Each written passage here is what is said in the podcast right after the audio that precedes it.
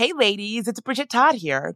As women, we put our hearts into everything. May is High Blood Pressure Education Month, and it's time to focus on our heart health. Release the Pressure wants to help Black women look at self-care as an act of self-preservation.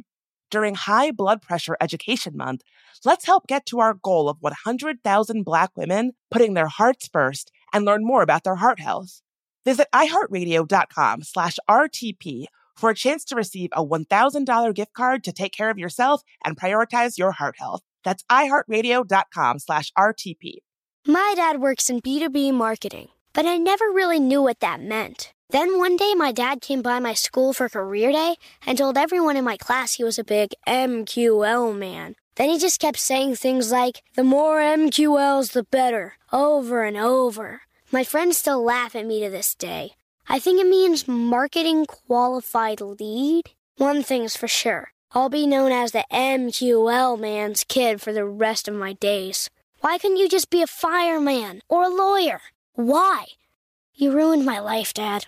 Not everyone gets B two B, but LinkedIn has the people who do. And with ads on LinkedIn, you'll be able to reach people based on job title, industry, likelihood to buy, and more. Start converting your B two B audience into high-quality leads today. We'll even give you a one hundred dollars credit on your next ad campaign. Go to linkedin.com slash customer to claim your credit. That's linkedin.com slash customer. Terms and conditions apply. LinkedIn, the place to be, to be. One of my favorite conversations I've ever had on There Are No Girls on the Internet is with a writer who was targeted and harassed online about how she continues to stay safe while doing visible work on the Internet. Without missing a beat, she said, anybody worried about online harassment should sign up for Delete Me.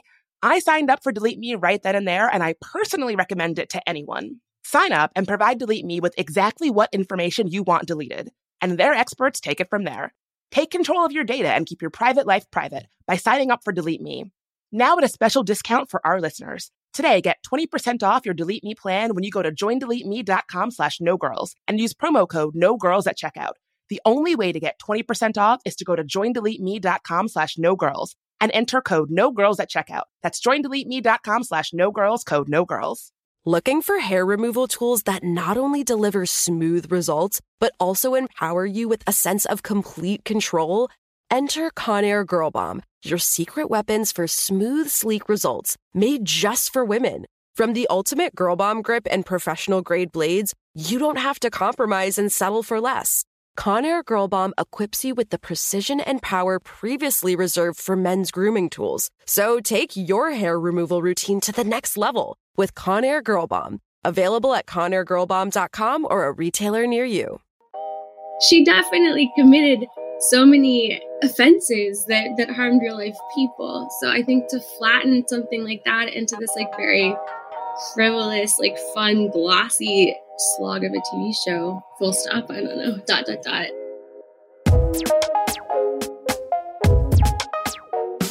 There Are No Girls on the Internet is a production of iHeartRadio and Unbossed Creative. I'm Bridget Todd, and this is There Are No Girls on the Internet. We spend a lot of time on this show talking about lies and the internet. And I have to say that part of the reason why I personally work on disinformation issues is because of my intense fascination in things that are not true. How do lies function? Why do we believe them? Who profits off of them? And how do they shape our world? So in twenty eighteen, when the story first broke about the fake German heiress Anna Delvey, I was, of course, fascinated. Anna, real name Anna Sorokin, had been scamming investors, hotels, even her own friends, in pursuit of opening an art foundation and private club called the Anna Delvey Foundation. The club, like the millions of dollars of family money that Anna said that she was supposedly worth, never materialized. Anna's former friend, Rachel DeLoach Williams, first introduced the world to Anna after she wrote about their disastrous trip to Marrakesh. Anna initially agreed to pay for the trip, but never managed to put down a working credit card at the pricey villa where they were staying. When hotel staff insisted that somebody put down a functioning credit card, Rachel was pressured into putting the cost of the entire trip, sixty-two thousand dollars, more than a year of her salary, on her work and personal credit cards. Now, Anna assured her that she would wire her the money to pay her back, but she never did. In the end, Rachel helped lead police to Anna's whereabouts. which led to Anna's arrest and conviction for one count of attempted grand larceny, three counts of grand larceny, and four counts of theft of services related to her various scams. But she was found not guilty of the sixty-two thousand dollars Rachel was out for the trip. Last month, Netflix released Inventing Anna, a fictionalized, very sympathetic retelling of her con, based on the reporting of Jessica Pressler at New York Magazine. Anna's crimes were so flashy and outlandish, it was hard not to pay attention. And that, Rachel says, is kind of part of the scam.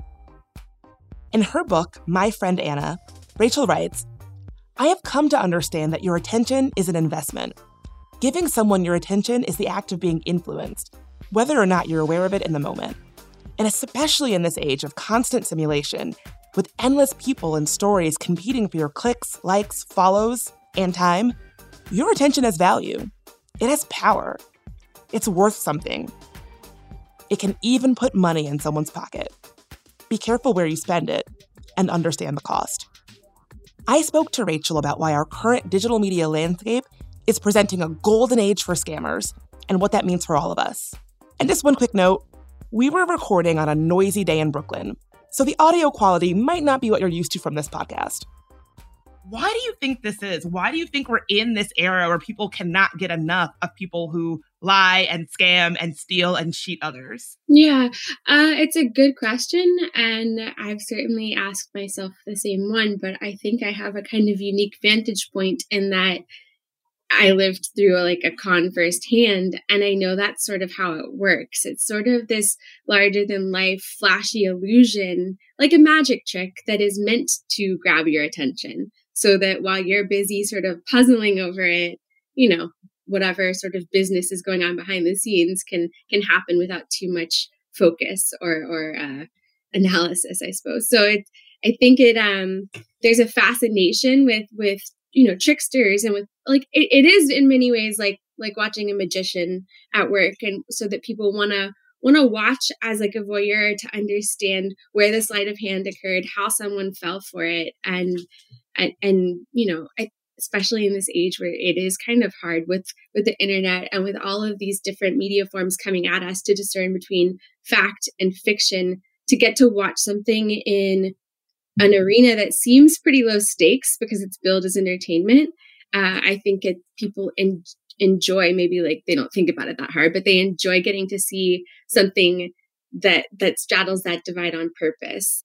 In talking about the Netflix show Inventing Anna, you talk, you write really compellingly about this, that one of the reasons why the show is kind of dangerous is that it does sort of aim to straddle that line. Each episode starts with, "This is a completely true story, except for the things that are fictionalized."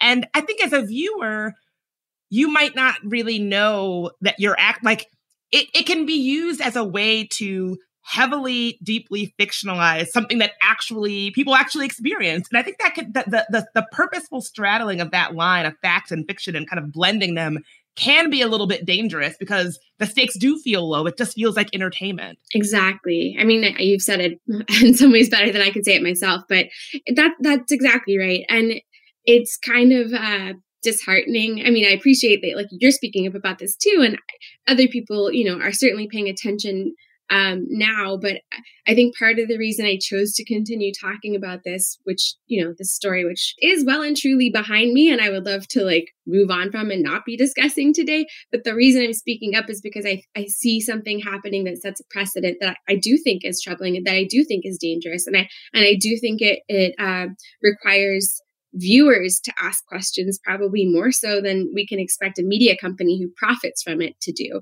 But the Netflix show Inventing Anna does do this thing where it like sticks that label up as a as a disclaimer, but it blends uh, you know, factual information with things that are completely made up, as it says it does, but it, it makes viewers go online, look things up, see that some things are true. And then that creates this like foundation of credibility that allows them to to think, well, if this is true, I believe the narrative that they've woven with, you know, this big, big budget production and all this like whistles and bells, and like how compelling is that? Um, you know, storytelling is really powerful, and I think that's why it requires a level of responsibility. I think people are apt to believe things that they watch in stories or that they connect to in, in terms of a narrative more than sometimes dry facts that they hear on the news. Yeah, you know, you describe this in your book um, in talking about the way that um, Anna's crimes have been glamorized, in part by places like Netflix, that you see it as a big picture problem. Can, is that sort of what you were referring to? Like that that sort of the, the big picture problem that you're describing? Yeah, that I think specifically I, I have become very mindful of the ways that our attention can be commodified. So when Anna was released from prison the first time before she was detained by ICE, I was asked to do a bunch of media appearances commenting on her release. And I declined because I was like, why, you know, why would I do that? I've already written the book. It's out. I've moved on. I have no interest in sort of coming out and speaking or hypothesizing about what somebody may or may not do after jail. Like she's did, she did her time. Like all we can do is like hope that, you know, Godspeed, like I hope this doesn't happen again. But while I was declining things, I saw that she was being given various media platforms, and that would be fine if she had something productive to say, but it felt as though these different outlets were just giving her space to rationalize her behavior, to continue peddling belief in this, you know, in fictional, in my mind, like uh, this fictional intention, you know, like I was really going to do it. I didn't mean to never pay someone back. Like all of these things that I believed for far too long and that she's now getting to, to sell to a broader audience. So as I was watching that, what I realized is our attention to her, our attention to people like this, our attention to things is what gives them influence and power. Um, so when I say it's a big picture problem, I think what I'm really referring to is is the attention economy and the way that we think we're watching something just without stakes, but our viewership in itself is actually something that does have a monetary value and also a value in terms of our our own behavior, our beliefs, um, and and how how we move through the world. You write about how Anna will be given these like very convivial interviews where it's cl- clearly the interviewer was like, wow, this Anna, De- this Anna Delvey, like, yeah. can you, can you, get, can you believe it? And they would have these buzzy headlines. And I guess part of me is like, who, like, how can you print the words of somebody who lies? If yeah. you're a journalist or a reporter, like somebody asked, like, oh, are you going to try to talk to Anna for this interview? And I was like, why would I? Why That's would what, I want to talk to somebody who lies? Yeah. I mean, I think there's a way to do it. There's actually a sixty minutes Australia interview. Was, I thought it was, I mean, it's of course still kind of sensationalized around the edges, but at least the viewer had a very firm, uh, like framing device in which he, you know, it's it's the same way I think the most successful interviews with someone like Donald Trump were conducted, where you have a baseline foundation of truth, fiction, you know, some some degree of commonly shared right, wrong when it comes to like ethics or morality. And you you actually try to hold someone to account. That's interesting. And and then I think it's actually like journalism. Um, but I, I think what I do find puzzling, or I understand it, but I think I find it, you know, problematic is is the way that so much of our media and our news sources today are driven by not by quality, but traffic. So, so, so places are incentivized to come up with these clickbait headlines with these really sensationalized recaps of, you know, you know, events that in real life were, were interesting, but, you know, are so much more interesting if you embellish these details. And, and it was troubling for me because watching, like, even during the trial, the way people were reporting on what she was wearing or like, you know, oh, she's so audacious. Can you believe like, like, yeah, she is. That's what, you know, that's what drew me into the friendship friendship too. Here's this person you can't quite figure out. Like she's, she's wacky. She's really confident. She's doing these, these things that kind of break your brain and make you sit there and stare and kind of ask questions. But that's how it works. Like while we're doing that, like no one's asking, where's the money coming from? Like who's, what are the, what's the impact of this person's behavior and why does it matter? According to B B C News, which filed a Freedom of Information Act request, Netflix reportedly started paying Anna before she had ever even gone to trial. They paid thirty thousand dollars, which went toward paying her lawyer. Then, Netflix paid for the rights to adapt Anna's story into the show Inventing Anna. In total, Netflix reportedly paid Anna three hundred twenty thousand dollars. Now, that money was initially frozen to give her victims a chance to sue. And even though some of her victims did file claims for a portion of those funds, whatever is left over that didn't go to paying the lawyers just goes right to Anna. And what did Anna spend that money on? Designer clothing. You've written about the fact that Netflix paid Anna, you know, it's a little bit of one of those things where she used the money to pay legal fees. However, I would argue that it's not like, it's not like, I mean, they're, le- they're her legal fees. And so if, if somebody gives me money and I'm like, oh, I use that money to pay my bills, I feel like it's a bit of a stretch to say that I am not benefiting from that, but whatever.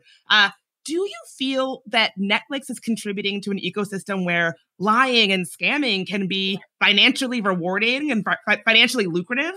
Yeah, I mean, unfortunately, this is like very cut and dry evidence of that because they moved so quickly to to um, option the the story that it they ended up paying Anna before her case even went to trial, before she even went to trial, and that that's the money that was used initially to pay her criminal the criminal defense lawyer whom she chose to pay his his like a initial fees, and then beyond that they.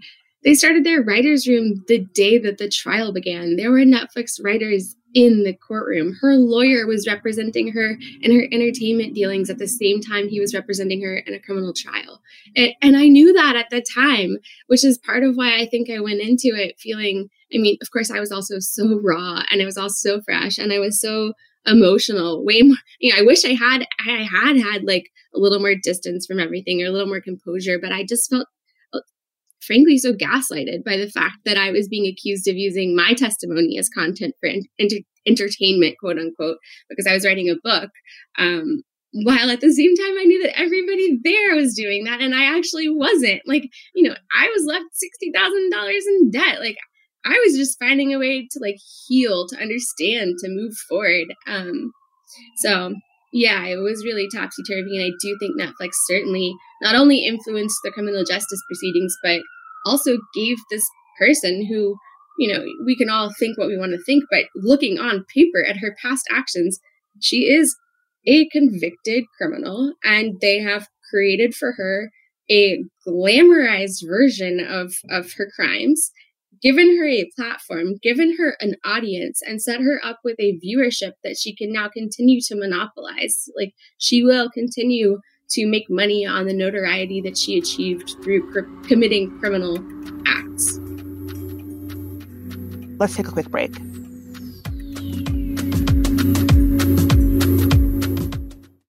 Hey, ladies, it's Bridget Todd here. May is High Blood Pressure Education Month. It is crucial for us, especially as Black women, to focus on our heart health. We pour our heart and soul into every aspect of our lives, but often our own health takes a back seat. That's where Release the Pressure comes in. It's all about us, Black women, seeing self-care as an essential act of self-preservation. Whether it's for yourself, your family, or your community, your health is invaluable. Let's help get to our goal of one hundred thousand Black women putting their hearts first and learn more about their heart health. Here's how you can join in. Head to iHeartRadio.com slash RTP for a chance to receive a one thousand dollars gift card to take care of yourself and prioritize your heart health. Let's make our health a priority. Visit iHeartRadio.com slash RTP today. Together, we can make a difference in our health and our lives. Join us and let's take care of our hearts together. Hi, it's Bridget Todd, host of There Are No Girls on the Internet. Listen, technology has made our lives easier in some ways, but it's also made us homebodies, scrolling mindlessly. Well, you get the point. Let Rails to Trails Conservancy unstick you from home. When you get out on a trail and get to walking, you'll feel so good. Trust me. You'll see that being out on the trail is so much more than a day outside. It's good for your soul. Get ideas for getting outside on the trail from Rails to Trails Conservancy, the nation's largest trails, walking, and biking advocacy organization. Visit rails to trails dot org slash iHeart and on social media at Rails to Trails. Y'all know I love the internet, but a sad truth about it is that it can be a scary place, especially for women, people of color, and trans folks. We've talked to people on this podcast, whistleblowers, activists, and advocates who are making technology safer, who then become targets for doing that work. But the truth is, it can happen to any of us online. That's why I personally use and recommend Delete Me. Delete Me finds and removes any personal information you don't want online and makes sure it stays off. Sign up and provide Delete Me with exactly what information you want deleted, and their experts take it from there. Take control of your data and keep your private life private by signing up for Delete Me, now at a special discount for our listeners. Today, get twenty percent off your Delete Me plan when you go to joindeleteme.com slash nogirls and use promo code nogirls at checkout. The only way to get twenty percent off is to go to joindeleteme.com slash nogirls and enter code nogirls at checkout. That's joindeleteme.com slash nogirls, code nogirls. So in twenty twenty-four, one of my goals is to finally get serious about my finances. It's been kind of a big emotional thing for me. Thinking about money historically has caused me a lot of anxiety and stress because I have a lot of trauma related to money. And if you can relate, if that sounds like you, check out Fearless Finance. Fearless Finance provides on-demand, comprehensive financial planning by the hour. It's a new way to get financial advice without all the headaches, high fees, and commitments that come with traditional financial advisors. Fearless Finance planners don't sell anything. No used car salesman vibe here. And that means no concerns about being sold something just for the commission that it earns a rep. Their planners meet you where you are on your financial journey. No judgment, whether you're looking to buy a house, optimize your savings, or just want to make sure your finances are okay. They can answer your questions and help you achieve your goals. No question is too small, no problem is too big. Fearless Finance is making financial advice more affordable and accessible. You meet with your planner virtually, and they charge by the hour. Visit fearless finance dot com today to get started. You can chat with a planner for free to make sure it's a good fit. And you'll get fifty dollars off your first planning meeting when you use code GIRLS.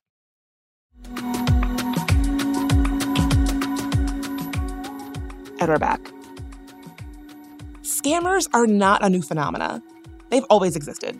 But in the age of streaming services and social media, it seems like we're living in a golden age for scammers, where if your scam is flashy enough and captures our attention in just the right kind of way, what might have started as a scam can be laundered into a more legitimate platform.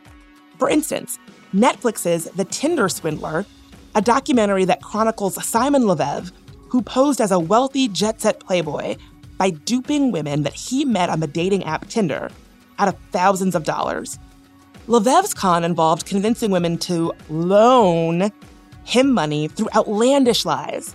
And since the documentary, Leviev is clearly trying to parlay the attention and notoriety from his con into a pathway of a more legitimate, not to mention lucrative, platform. So as Anna once intimated to a B B C reporter, it's kind of hard to say that crime doesn't pay, because it seems like in our current media landscape, it kind of does. Do you think that we live in a climate where people who scam and lie, people like, like she was, as you said, she was convicted of this. So it's not like it's some big secret. It's not like it's you saying right. this. This exactly. is, you know, these are facts. These are just yeah. the facts of what happened. I feel like we are allowing pathways to legitimize these people and like, you know, maybe it started as a con and it started as a scam, but by the end of it, you'll have money and an audience and people who are interested to see what happens next and that you can sort of legitimize that. Like, for instance, if you watch mm-hmm. the Netflix documentary, The Tinder Swindler, um, mm-hmm. the scammer in that case, uh, Simone, Sim- Simon. Simon Leviev, I think. Something like that, yeah.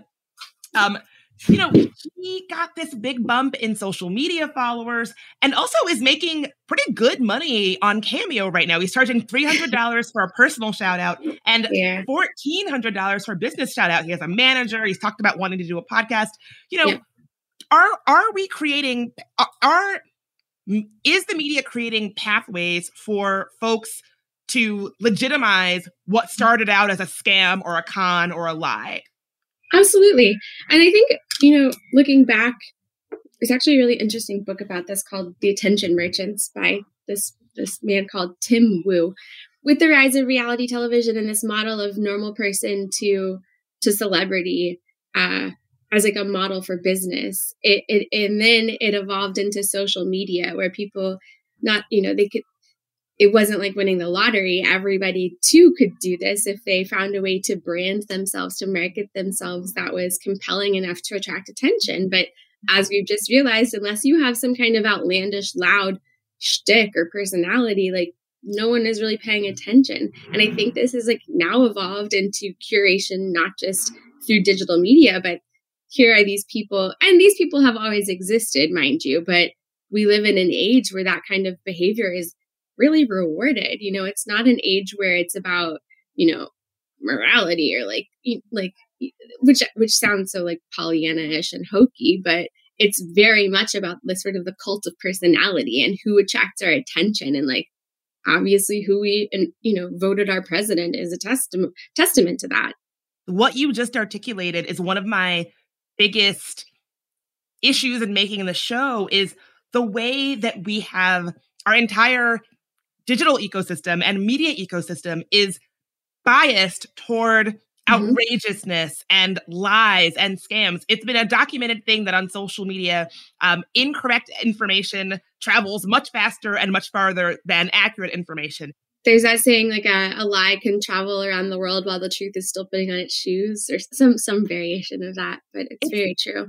Absolutely true. And so, you know, we talk a lot on this podcast about the ways that our landscapes have become this like marketplace for extremism, and who's really losing is us, the general public.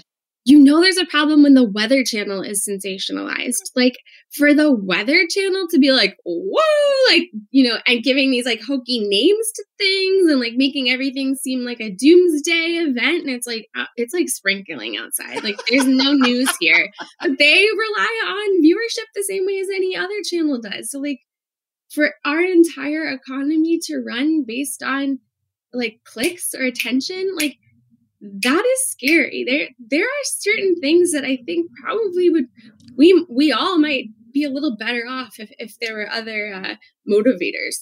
We all deserve timely, thoughtful, accurate information. And so even, yeah. you know, your example of the Weather Channel, if I need to know whether or not to bring an umbrella and I turn on the weather and it's like, you know, monsoons and hurricanes and oh my God. And it's like, well, I'm being underserved because I don't know if I need to bring an umbrella when I'm going down the street, you know? And so we all, we yeah. all lose out. We all lose when we don't, when we have an, a, any kind of media ecosystem that is biased toward sensationalism or lies or scams or clicks and outrageousness rather than thoughtful, accurate, nuanced content.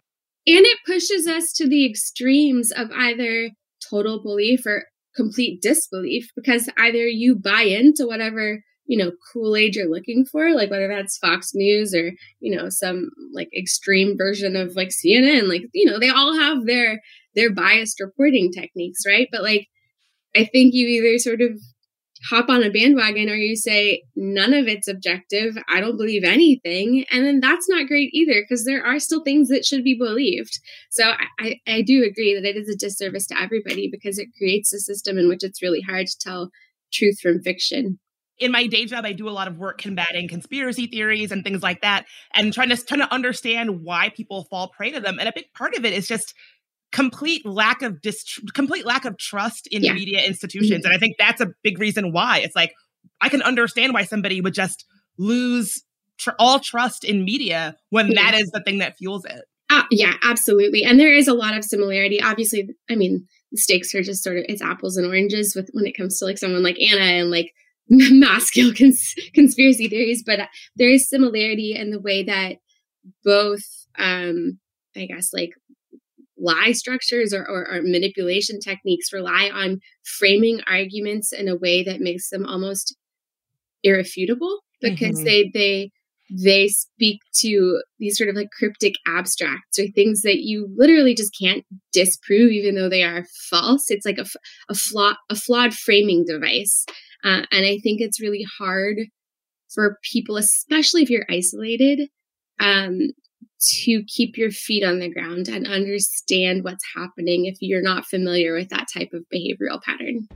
After the disastrous trip to Marrakesh, Rachel was left with a sixty-two thousand dollars credit card bill that her credit card company eventually forgave.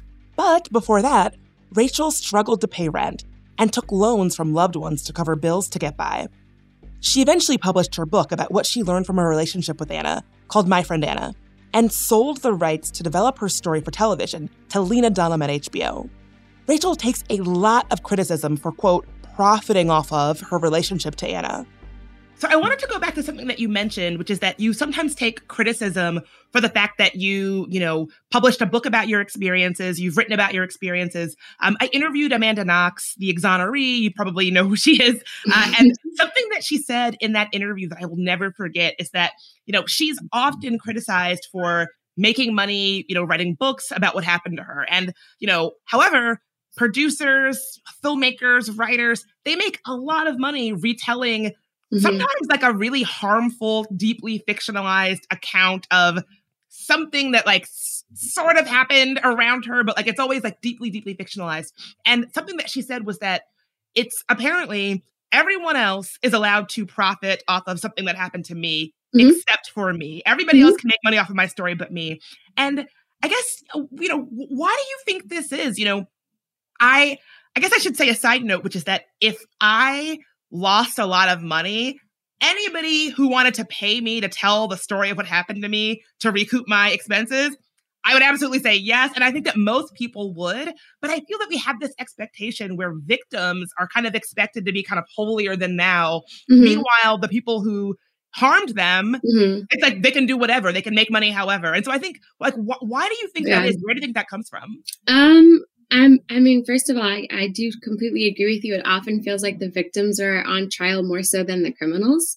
Uh, and, and also, like, there's this odd thing that I've realized the word victim is has so much uh, like packed into the connotations around the word. The word it's like people think as soon as you're no longer in debt or as soon as you've been made whole, no matter how hard you, hard you had to work to actually become okay, you're not a victim anymore. Like. You're now, you know, and someone who's exploiting a situation if you, you know, keep moving forward or if you're seen to succeed. And it's like, what is a victim? Like, does a victim, what does a victim look like? I've had so many people reach out to me on social media to say, you don't look like a victim.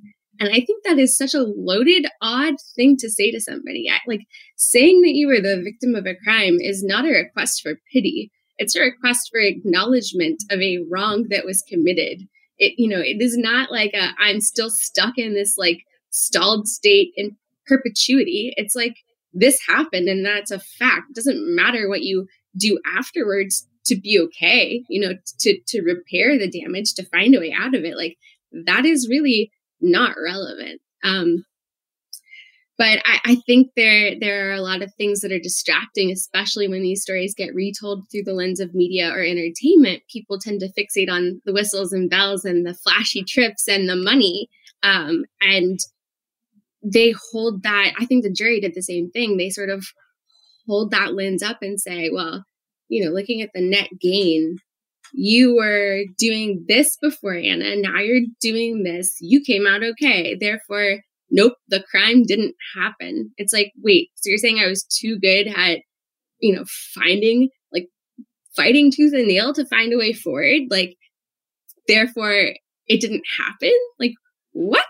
Why do I think it happens? I think it's really easy for people to hold on to really simplified recaps of something that was actually very complex and nuanced. And, of course, looking back, red flags look like this, like, very tidy pattern.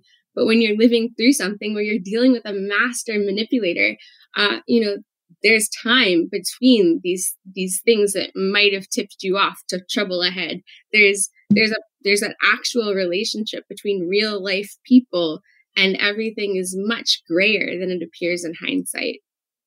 Mm. Yeah, it's so funny because I feel like a lot of people I've seen, and, and I, I saw like, I guess this idea of, you know, well, while that was happening, she definitely wanted to go to Morocco or she definitely wanted this. And it's like, who gives a shit? Like, it, it just it just seems so like picking yeah. apart. It, it feels very victim blaming. It's very convenient. And, and I think people want to look for a reason to explain why something bad has happened to somebody, you know, especially if, if it is not like, you know, death, death. Like, it, you know, when it seems like someone's come out okay, then it's like, okay, we all have like carte blanche to just sit here and, and talk about why you deserved it. And, you know, at the end of the day, like I, it's, um, everybody wants to be understood. And, like, it stinks to be misunderstood and it stinks to have things framed in a way that's not true, especially when they're so personal. And so many people are forming opinions about you from so little information and flawed information. Um, But at the end of the day, like, everybody looks at a story like this, which, you know, is not a new story. It's like a tale as old as time. It's just in a, in a modern uh, iteration of it. But you people look at it and they project um, their under like they, they come away with an understanding of it based on their own life experiences. And if it's important for people to think, if it looks too good to be true, it probably is. Or, you know, don't get sucked into materialism, or like, you know, everybody looks at it and thinks these things. But I think that's actually more telling of their own life experiences than it is necessarily of mine. Like, have I asked myself those questions? Of course I have. Like, if I hadn't, I, I think, you know, it's really important to, to look at. That's why I wrote a uh, wrote, I guess, to start. And I wrote what turned into the book, but it was so that I could frame, you know, piece together this like narrative of experience that I lived through, look at it, try to like dig into it, understand what happened, what to make of it, like why it happened, and and how to learn, heal, and move forward. Something that you said, you said people want an explanation for why this happened to you. I right. think what they're actually looking for is an explanation for why this would never happen to them. Totally. I think it's it's about yeah. them. Right. And I, I mean, absolutely, as they don't even know me. And and like they're, even if even if someone did meet me through this experience, this is something that happened. It was a friendship. I knew her for a year. We were close friends for about three months, three brief months. Like, she never bought me clothes. She never bought me shoes. She never bought, like, did I work out with her? Yes. Did she pay for some dinners? Yes. Did she invite me on this crazy vacation? one hundred percent. But to say that anybody understands someone else's entire values, like value system and personality and character through like a few months of what is a, you know, thirty some odd year life with so many more important, like, and like, I don't know, telling things, but anyway, it just, life is weird, huh? Life is weird. I, I kind of say, I love, this is kind of a side note. I love your perspective on this. I feel like if this happened to me, I guess, I guess, you know, you were saying earlier how people don't really see the work involved in getting you to a place where you're like, oh, this is behind me. I'm speaking about it now, not because I want to relitigate what happened, the, like the minutia of our relationship, but because I want to ask these like thoughtful questions about what it says about our culture and all of that. You really struck me as someone who was like, you know, I know we don't see that work, but where you are today, it just seems like you're, you, I really appreciate your perspective of where you're I, at right now. I really appreciate you like a- acknowledging or understanding that, because it's very hard, you know, I, like even, I guess being a photo producer is much the same way. It's like, if you're doing it well, nobody pays attention to, to how it happened or why it's happening in this way. But like, it's, it's I mean, it, it's irritating, except that like, there's nothing I can do. People who are, want to be wrong, or it's going to be wrong. But like, when people are like, oh, you just want the spotlight, or, oh, you just want attention. It's like, for, I have turned down so many more things than I have said yes to. Like, this is a spotlight that I did not want. You know, I have done the best I could with, with something that was very negative, and I've done the best I could to make it into something positive, not just for myself, but ideally for others who may have gone through the same thing, or, or to prevent others from going through the same thing.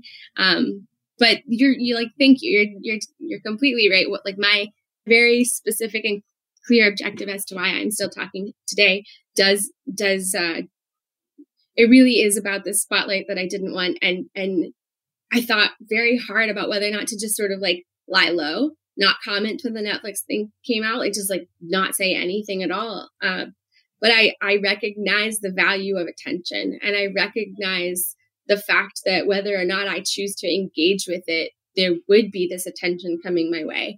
And it felt like there are so many really important causes in the world that need attention. There are so many important uh, issues, even relating to this specifically, that can't get people to pay attention to them. So I, I really wanted to like yield the time towards asking questions. And then ideally, I mean, like finding people like you, or, or you know, finding a way to sort of redirect the spotlight towards towards activation partners who can speak to these issues in a thoughtful way, and and make people think a little harder or or differently about something that on the surface just seems so like, sort of frivolous. Our attention has value, and it's also, we only have so much of it. And so mm-hmm. when lies and outrageousness get, are, are amplified to get our attention, what's not getting our attention? What important exactly. issues are, are are just going overlooked because of exactly. that? Exactly. And that's, I think that's, that's so right. It's like, you know, do I watch bad T V? Of course I do. Do I eat junk food? Of course I do. Like, it's not to say don't do it. It's just to be mindful that if that's all you do, like that really will inform the health of your life. Like, like, you know, when you are paying attention to these things that are designed to suck up your attention, that are designed to make you want more of them, they're addicting. You are not paying attention to something else. You are not, you know, necessarily having the autonomy you may think you have over the direction of of your, uh, you know, purpose. I definitely know what you mean. More after a quick break.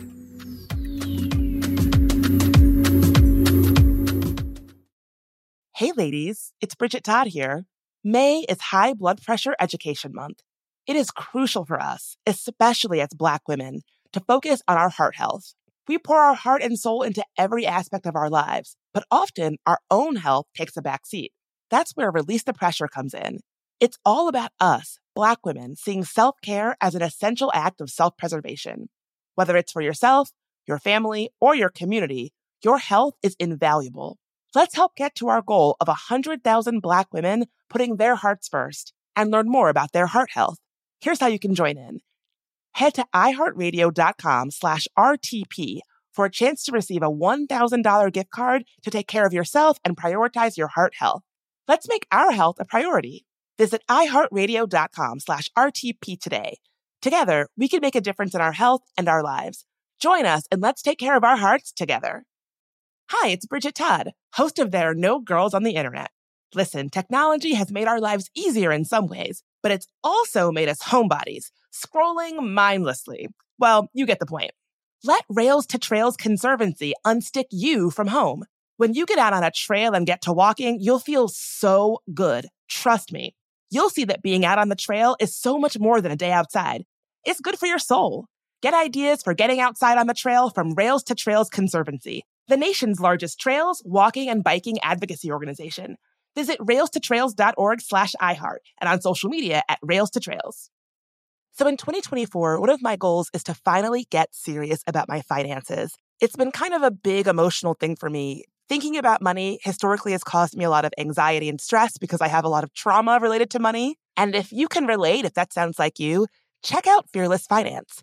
Fearless Finance provides on-demand, comprehensive financial planning by the hour. It's a new way to get financial advice without all the headaches, high fees, and commitments that come with traditional financial advisors. Fearless Finance planners don't sell anything. No used car salesman vibe here. And that means no concerns about being sold something just for the commission that it earns a rep. Their planners meet you where you are on your financial journey. No judgment, whether you're looking to buy a house, optimize your savings, or just want to make sure your finances are okay. They can answer your questions and help you achieve your goals. No question is too small, no problem is too big. Fearless Finance is making financial advice more affordable and accessible. You meet with your planner virtually, and they charge by the hour. Visit fearless finance dot com today to get started. You can chat with a planner for free to make sure it's a good fit. And you'll get fifty dollars off your first planning meeting when you use code GIRLS. My dad works in B two B marketing, but I never really knew what that meant. Then one day, my dad came by my school for career day and told everyone in my class he was a big M Q L man. Then he just kept saying things like, the more M Q Ls, the better, over and over. My friends still laugh at me to this day. I think it means marketing qualified lead. One thing's for sure, I'll be known as the M Q L man's kid for the rest of my days. Why couldn't you just be a fireman or a lawyer? Why? You ruined my life, Dad. Not everyone gets B two B, but LinkedIn has the people who do. And with ads on LinkedIn, you'll be able to reach people based on job title, industry, likelihood to buy, and more. Start converting your B two B audience into high-quality leads today. We'll even give you a one hundred dollars credit on your next ad campaign. Go to linkedin.com slash customer to claim your credit. That's linkedin.com slash customer. Terms and conditions apply. LinkedIn, the place to be, to be. I know firsthand that navigating our connected digital lives also comes with navigating all kinds of complicated issues. Like, for instance, what do you do if you were going through a depressive episode and completely stopped answering emails? What's the etiquette around logging back on and replying to them super late? Or is it okay to not accept your boss or coworker's friend request on social media? Now, on There Are No Girls on the Internet's all-new newsletter, not only can you get more internet insights, but we will be weighing in answering your internet questions and conundrums. So subscribe to There Are No Girls on the Internet's newsletter at tangodi.com slash newsletter. And if you want to support the podcast, thank you so much. Check out our online store at tangodi.com slash store.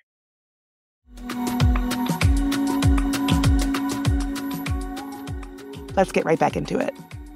So you can probably tell that I did not really enjoy the Netflix show Inventing Anna.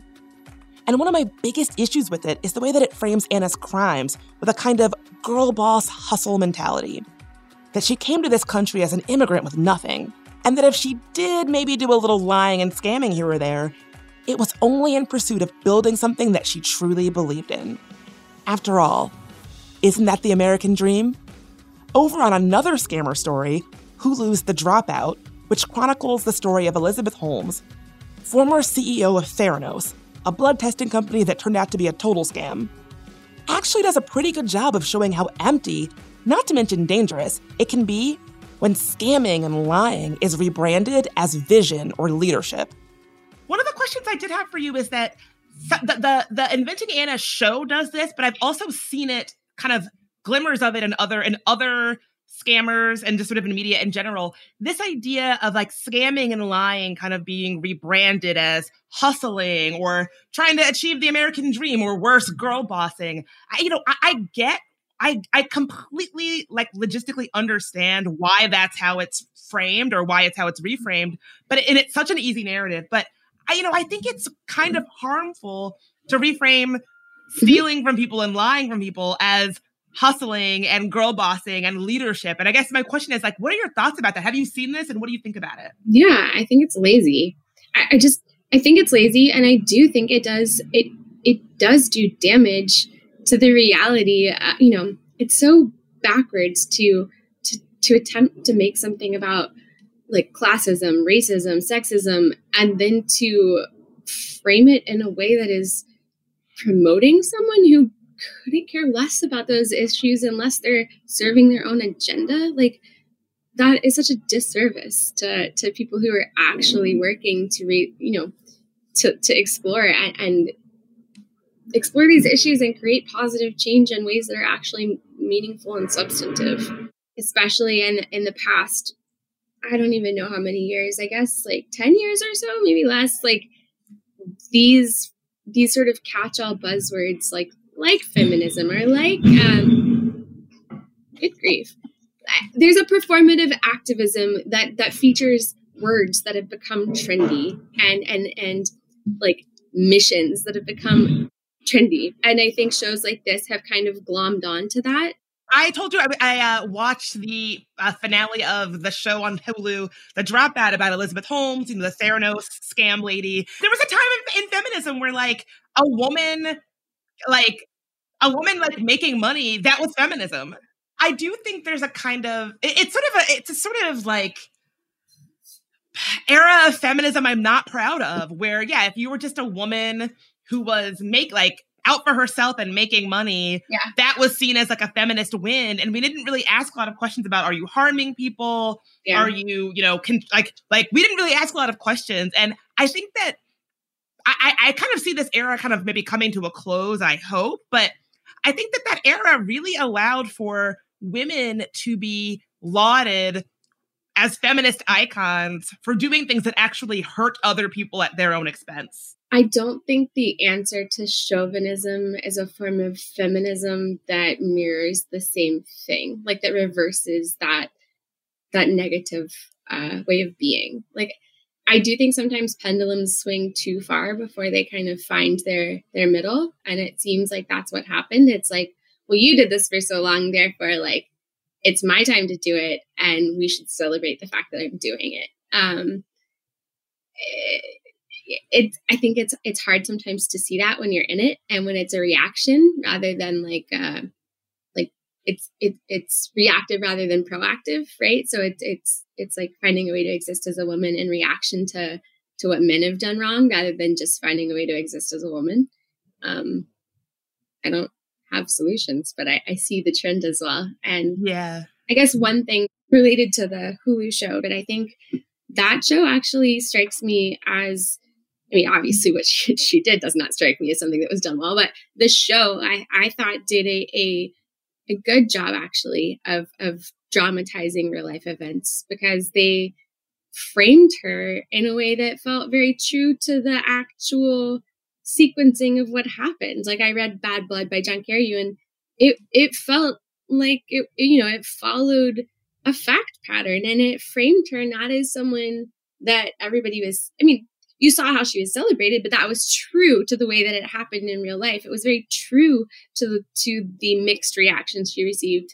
And I thought Amanda Seyfried did an amazing job of, of not of like gleefully sort of relishing the sh- like the shtick of the con, but just in, in framing this sort of very misguided, probably un- like psychologically unhealthy person who like just kind of uh, lacked a certain like human chip that allowed her to understand the importance of her decision making on real lives. Uh, I, it just was such a foil for me uh, when I watched that versus what I had seen in Inventing Anna, which really just looked like something that had been made by people who really bought into what Anna was selling.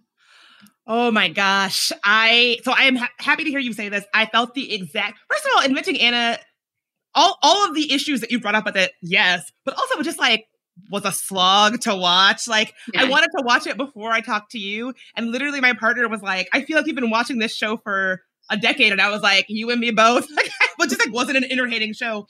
And I guess yeah. ha- having that, having like, I felt The Dropout was different because it had empathy for the people who were harmed, right? Mm-hmm. Like you saw these people who were, you know, had cancer and were, were involved in these blood, these blood trials. You know, it had empathy for the whistleblowers who risked so much of their of themselves to come forward. I felt like it was a show that managed to demonstrate the kind of seductive, you know, cult of personality around a scammer without falling prey to it. Absolutely. And Inventing Anna was exactly the opposite. It was done. So, yeah, it was done so thoughtfully. It had such depth to it because, yeah, of course there were people who like hopped on the bandwagon and celebrated her. It, like, it was just the full range of, of people who were made to to read like real life people. You know, I think Inventing Anna flattened everybody. And there's a way that can be done in like a show like Gossip Girl or a show that is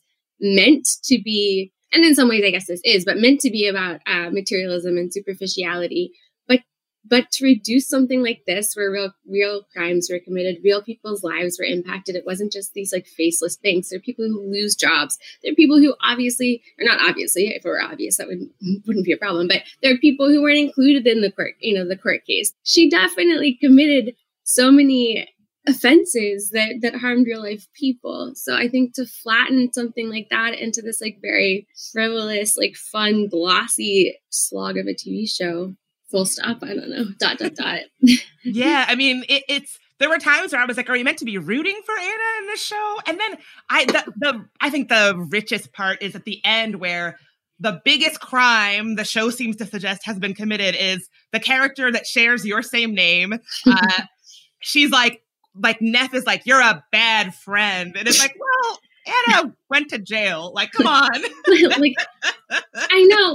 I get, I mean, and people really believe all that as fact. Like, you were like, she bankrolled you for two years. And like, I know better than to feed the trolls on the internet. Like, it's not my job to, to, to like educate people about fa- like what, I, the, like the truth is out there if anybody wants to look for it, but like, I didn't even know her that long. She did not bankroll, like, uh, but yeah, so to have, have it framed as though like, where's the loyalty? It's like, this is someone, I, you know, we were not best friends. I knew her for, and also look what she did. Look, look at the pattern of her behavior. At what point, what, why are you suggesting people who are in these like manipulative relationships, be they friendships or or whatever, like that, that they are doing something wrong by choosing to leave something that is so harmful? Like, that's bizarre. That's like, that's a very bizarre thing to say. Also, the show rearranged it as though I had been reimbursed before the trial and that I like kept the secret of my involvement with her arrest, like,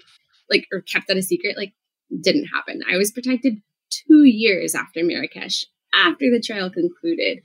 I didn't keep my involvement in this sting some kind of like grand secret. I wasn't ashamed of it, but I wasn't that close with like Neff or Casey. I, you know, I like them. I don't, I have nothing negative to say. It's like, fine. Everybody can look back and, and see things through their lenses. And that's, you know, it is what it is, but we weren't in touch. It's not like I owed people explanations. I was out more than they made any, they, they were not left in any kind of like debt, or like there was no ongoing relationship there. So to suggest that by not reaching out to say, hello, like, this is what I have done. And like, it, like, that's just weird. It doesn't, it doesn't make any sense.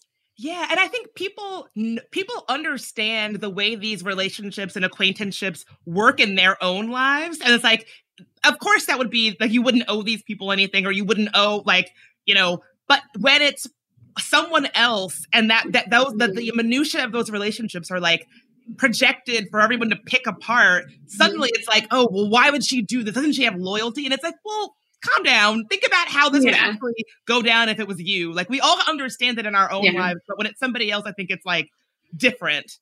Yeah, evidently. And I, I understand people don't tune into shows like this to really think very analytically. It's mostly about just getting a good laugh at other people's expense. And like, I, you know, I do too. It's fine. Like, it's, I'm not, I certainly can't like hate on people for being human. Like, that's how this works. Um, I just, I think that the frivolity of it does conceal something that is a bigger picture problem, as I have said, uh, which is why I, I figure if I'm stuck in this, this, this like dumpster fire anyway, I might as well try and like send up a smoke signal about, you know, red flags that I know a little too well uh, from firsthand experience.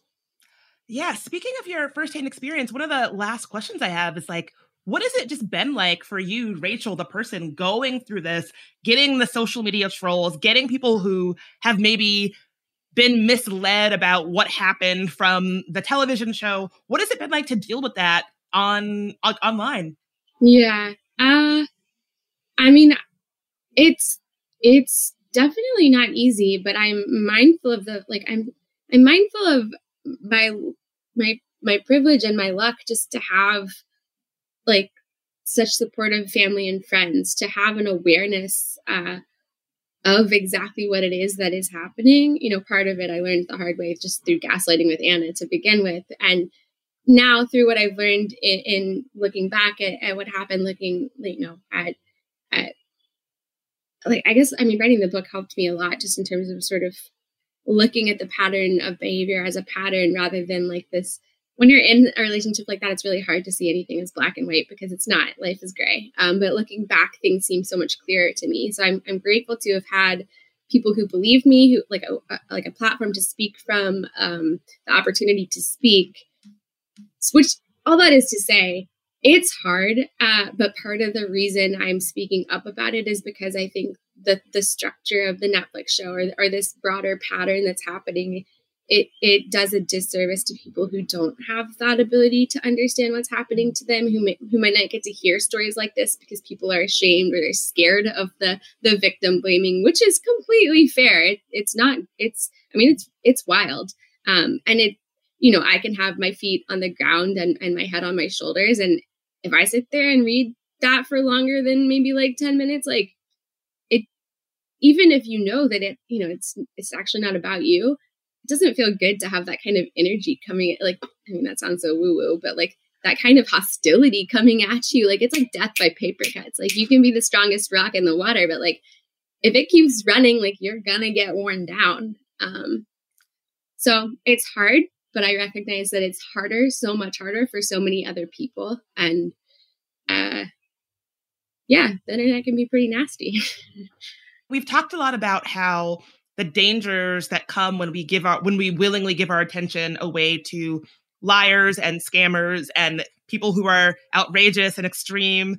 Um, do you ever see a situation where things like nuance, thoughtfulness, um, honest, accurate content will be amplified over that kind of extremism and, and lies? Do you think that we're, this is just it forever? Or do you see, it, do you see a change coming? Um, I mean, as evidenced by past behavior, I'm kind of a willful optimist through and through, and that is just who I am. So I always hope for that, you know. Um, I do think the damage done by what you just said, like the the the pattern. What I'm trying to say is the truth will out, and and it's. One thing to think the pattern of um, celebrating these individuals does do harm that is and will be visible until there is a a, a, a movement in the opposite direction. So I, I think we've already seen that, like from like like Me Too forward, where people are starting to pay attention to things in a different way and actually attempt to hold outlets and individuals to account. Um, I just think it's in very specific arenas thus far that that seems to be happening. And I think people like to to sort of pretend that things they do for entertainment don't touch on the same subjects or, or don't have the same impact or, or seriousness. And that to me is that that's the slippery slope. I, I, I hope that people will recognize these things are not separate. They're inextricably linked to the way that we as a culture um, celebrate people and, and uh, form our beliefs. That's really smart. Got a story about an interesting thing in tech or just want to say hi? You can reach us at hello at tangodi dot com. You can also find transcripts for today's episode at tangodi dot com. There Are No Girls on the Internet was created by me, Bridget Todd. It's a production of iHeartRadio and Unbossed Creative. Jonathan Strickland is our executive producer. Tari Harrison is our producer and sound engineer. Michael Amato is our contributing producer. I'm your host, Bridget Todd. If you want to help us grow, rate and review us on Apple Podcasts. For more podcasts from iHeartRadio, check out the iHeartRadio app, Apple Podcasts, or wherever you get your podcasts.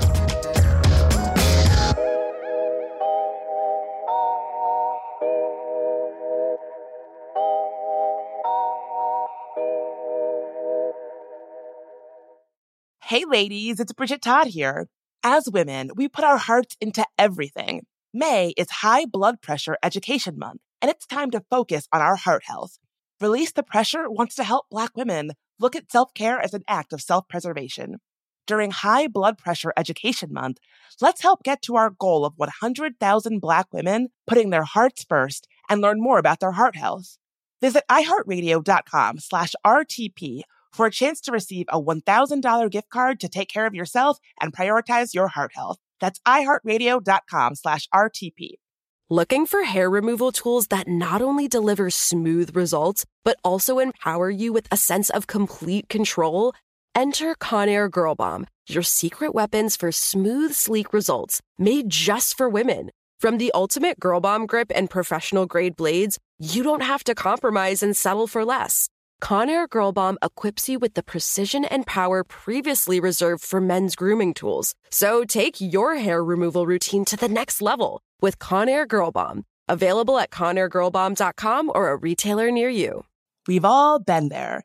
You have a question about your credit card. You call the number for help and you can't get a hold of anyone. If only you had a Discover card. With twenty-four seven U S-based live customer service from Discover, everyone has the option to talk to a real person anytime, day or night. Yep, you heard that right, a real person. Get the customer service you deserve with Discover. Limitations apply. See terms at discovery dot com slash credit card. If a new house is on your wish list in the next five years, grow your savings faster and experience your dreams with an Ohio Homebuyer Plus account from Kemba Financial Credit Union. A savings account specifically designed to save for a new home where you can earn seven percent A P Y, a five hundred dollars matching bonus, and a fifteen hundred dollars mortgage closing cost credit. Learn more at Kemba dot org. Offer expires March thirty-first, twenty twenty-five. A P Y equals annual percentage yield. Restrictions apply. N M L S two nine two two three zero. Equal housing lender. Federally insured by N C U A.